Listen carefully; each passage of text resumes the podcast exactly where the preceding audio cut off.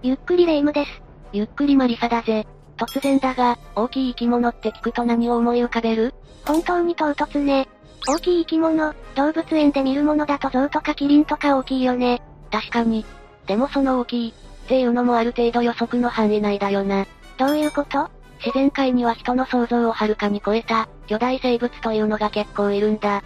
そこまでは言い過ぎじゃない？それに巨大生物の話って、信憑性に欠けるものも多いし。そう言うと思って、今回は捕獲例のあるきちんと確認の取れた記録だけにしておいたぜ。信憑性云々じゃなくて、事実だけ。というわけで今回は、実在し捕獲された巨大生物について紹介していこうと思うぜ。それでは、ゆっくりしていってね1、立ち上がると3メートルコディアックヒグマ。最初は陸上にいる大きくて強い生物、クマだぜ。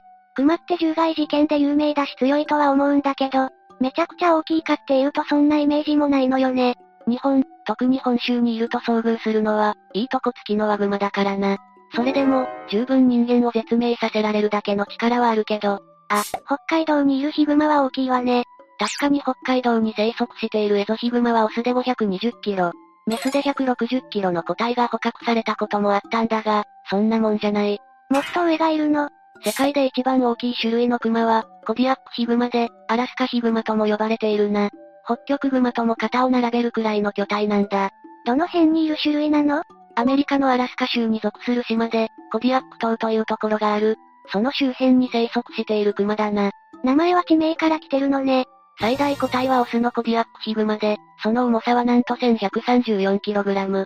1トン超えちゃってる。この個体の体長はわからなかったんだが、そもそもコディアックヒグマのオスの平均値は244センチで、立ち上がると3メートルを超えるほどなんだ。もう自動車レベルじゃない。この他にも飼育個体ではあるが、ノースダコタ州にあるダコタ動物園にいた、クライド君も、ピーク時には 1090kg あったようだから、飼育か、野生に関わらず、環境がいいと1000キロ以上になる種類だな。そんなのが野生にいるって、怖すぎるんですけど。っていうかなんでこんなに大きくなるの？理由は二つだ。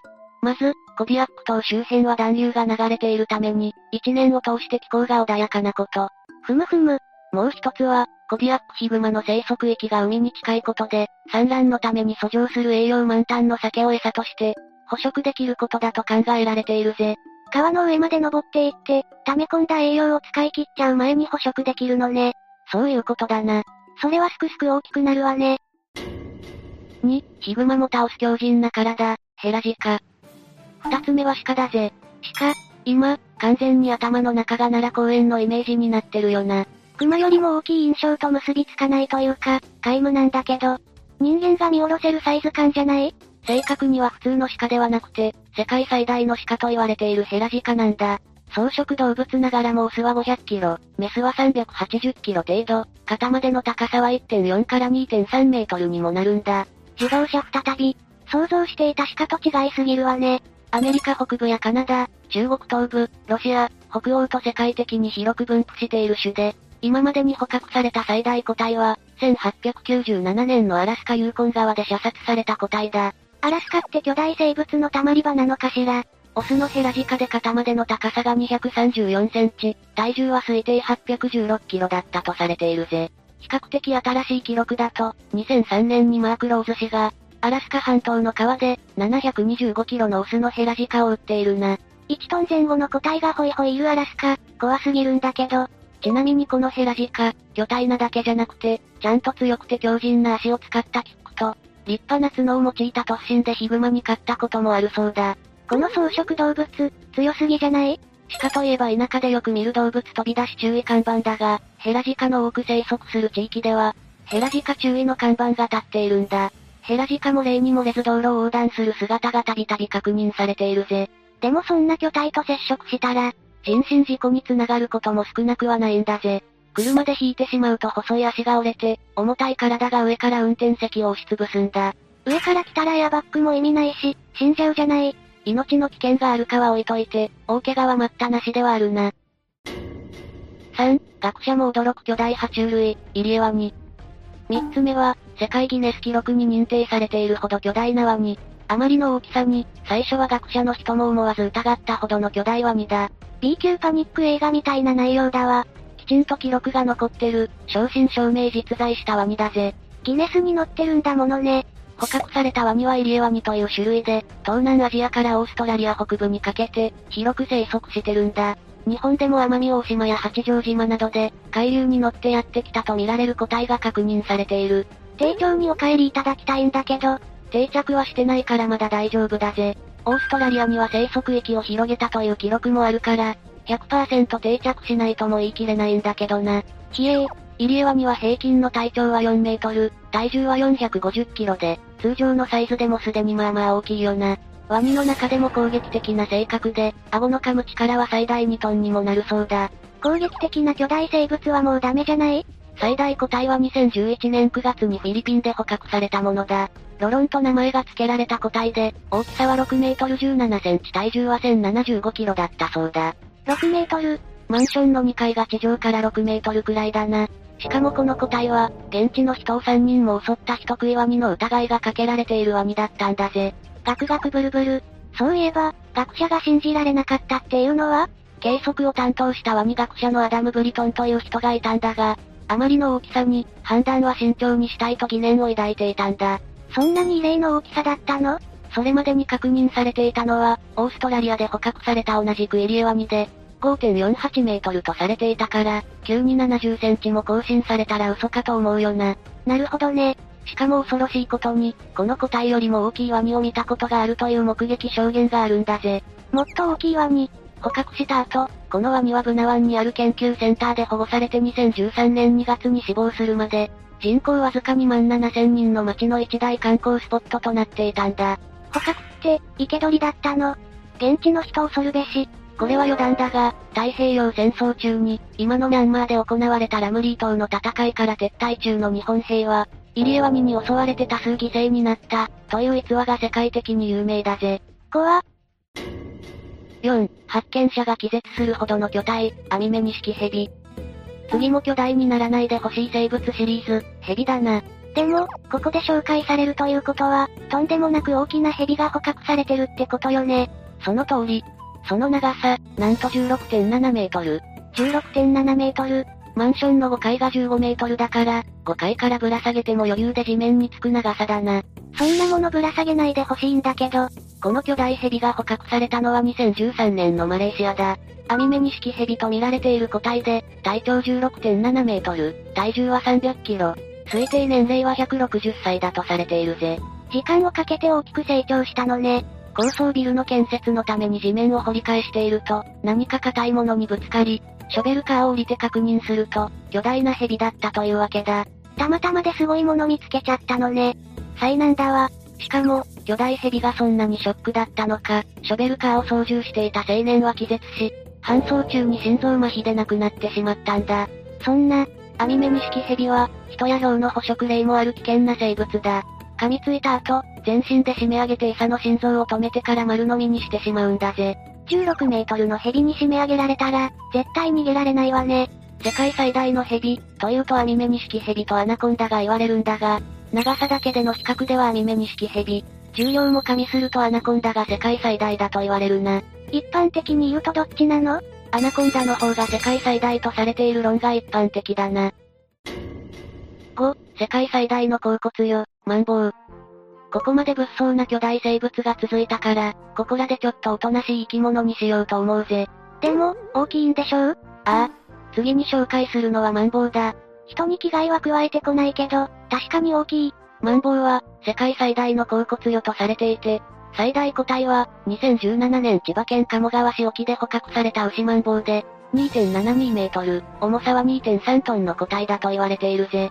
そうなの？水中ってもっと大きな生き物がたくさんいる気がするんだけど、例えば、クジラとかサメとか、確かに海に生息してる生物、だったらそうだな。種類で分類していくとイルカやクジラは哺乳類だし、サメやエイは軟骨魚だ。体の大部分が甲骨と呼ばれる硬い骨でできている魚では、マンボウが最大ってわけだ。なるほど。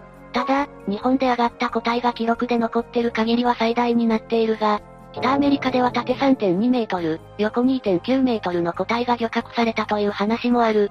申請されていないだけで、もっと大きいものは捕獲されているってことね。6、怪物カレー、おろう。次も海つながりで巨大な魚だ。結構身近な魚ではあるんだが、あまり巨大なイメージはない魚を紹介しようと思うぜ。何かしら？巨大なカレーだ。カレーって、あの煮付けとかにする魚？カレーの煮付け美味しいよな。じゃなくて、正確にはオリョウというカレーの仲間なんだが、これがかなり大きい種類なんだ。どれくらい大きいの？だいたい1から2メートルで、大きいものだと3メートルを超えるな。思ったより大きかったわ。オリョウはオホーツク海、ベーリング海、北極海の冷たい海に生息する魚で、日本でも東北、北海道では太平洋オリョウという種類が取れるぜ。日本にもいるのね。実はスーパーで切り身になってたり、回転寿司の縁側になってたり、身近な食用魚なんだ。そうなの比較的浅い水深30メートルから2000メートルの深海まで広く生息していて、小魚の時はプランクトンやカニ、エビを食べるが、大きくなるとタコやタラを捕食する獰猛な肉食魚だぜ。カレーのイメージとは程遠く、結構アグレッシブだわ。今まで釣り上げられた最大個体は全長4メートルで、300キロを超えるものだったそうだ。4メートルのカレー。釣り人が大きいオリョウを釣り上げて横に寝そべってる写真もあるが、成人男性の身長を鑑みるに、2メートル級のものはぼちぼち釣れるんだろうな。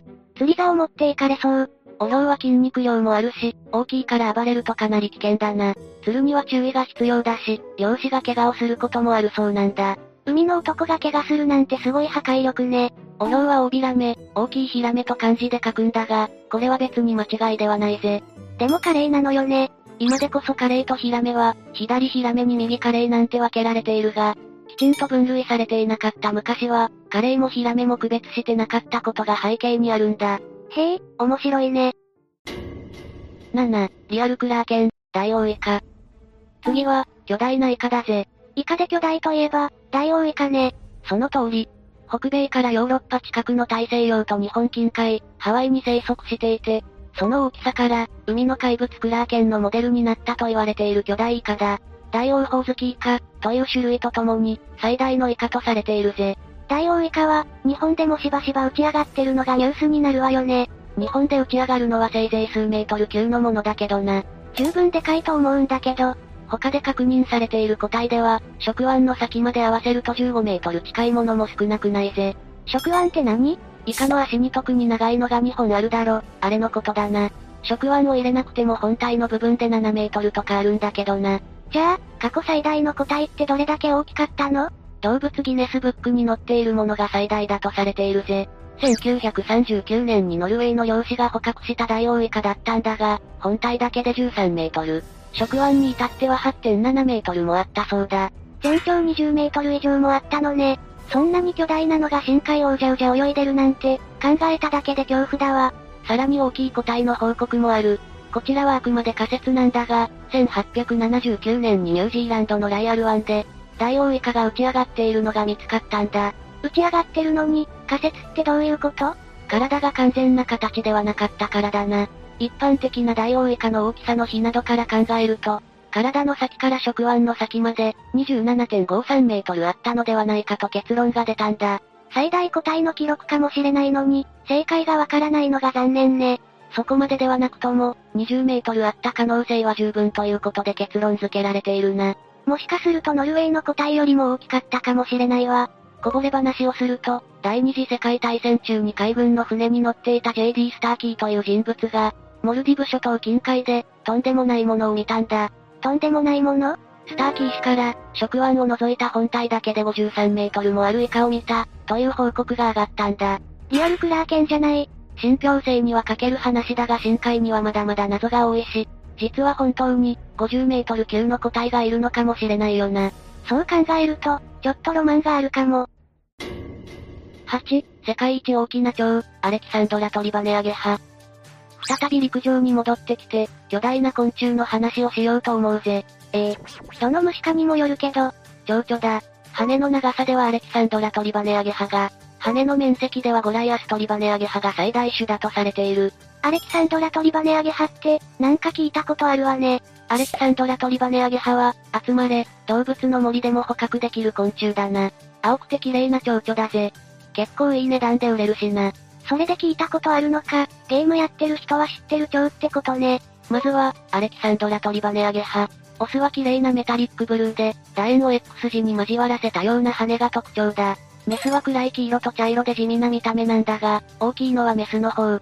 餌はハイビスカスの蜜だな。ハイビスカスってことは、あったかいところにいる蝶々よね？ああ。パプアニューギニアのオロ州の中でも、限られた場所だけ生息している珍しい蝶だ。ゴライアストリバネアゲハは？こっちもパプアニューギニアに生息している蝶で、オスはエメラルドグリーンと黄色の派手な見た目、メスは黒と白の地味な見た目だ。こちらもメスの方が大きく、餌はハイビスカスの蜜だから生態的には結構似てるかもな。へえ。どちらも最大、羽を開いて28センチ程度だと言われている。一般的な市場でもオスは15センチ以上、メスは20センチ以上の標本が取引されているぜ。その大きさで最大記録じゃないのがすごいわね。20センチの蝶は、昆虫大丈夫な人でも結構怖いと思うけど、綺麗な蝶々だろうが、手のひらよりはるかにでかい虫がいたら怖いし近づけないよな。あと、標本に関してだが、アレキサンドラトリバネアゲハは入手が難しくて、かつて乱獲されたために、今は絶滅危惧種になって保護されている蝶なんだ。中古狙いしかないわね。今も悪質なコレクターや密漁者が絶えなくて問題化してるんだぜ。希少価値が上がってしまったから、そういう人たちにとっては格好の獲物なんでしょうね。今は20センチ大で巨大な昆虫だと言われるが、もっと巨大な昆虫が飛び回っていた時代もあるんだぜ。怖い話？メガネウラというトンボみたいな虫は太古の昔に生息していたんだが、羽1枚が20センチ程度、羽を開くと40から60センチもあった巨大な昆虫だったんだ。絶滅してしまったのは悲しいけど、今いなくてよかったわ。昔は他にも巨大な昆虫がたくさんいたから、苦手な人は外に出た瞬間にそっとするだろうな。9、海のハンター、ホウジロザメ。最後は、巨大生物でロマンといえばこれ、ホウジロザメだ。巨大なホウジロザメってどのくらい大きいのかしらサメ映画の知識を持ってくると、メガロドンみたいな大きさを想像しちゃうんだけど、確か20メートルとかあった気がするんだが、さすがにあそこまで大きいのはいないな。そうよね。ホウジロザメの最大個体を捕獲したのは、キューバの漁師6人組だ。漁をするために小さいボートで出港している先で捕獲したんだ。そんな装備で大丈夫だったの？事実として捕獲して帰ってきてるからな。大丈夫だ、問題ないぜ。何があったのか気になるわね。詳しく聞かせて。ホウジロザメの最大個体が捕獲されたのは、1945年のことだ。キューバにあるコヒマル村から、6人の漁師がメキシコ湾に小さなボートで漕ぎ出していったんだ。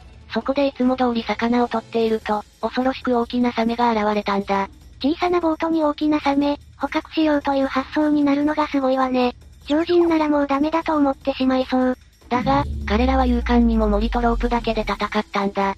サメとの攻防は一昼夜にも及んで、最終的には漁師たちの勝利で終わった。どのくらい大きかったの？通常のホウジロザメは3から5メートルの間なんだが、捕獲したサメはなんと、全長6.4メートル、重さは3.2トンにもなる、正真正銘巨大ザメだったんだ。今でもこのサメは、捕獲された中では最大のものとして知られているんだ。これは特殊個体だったのかしら？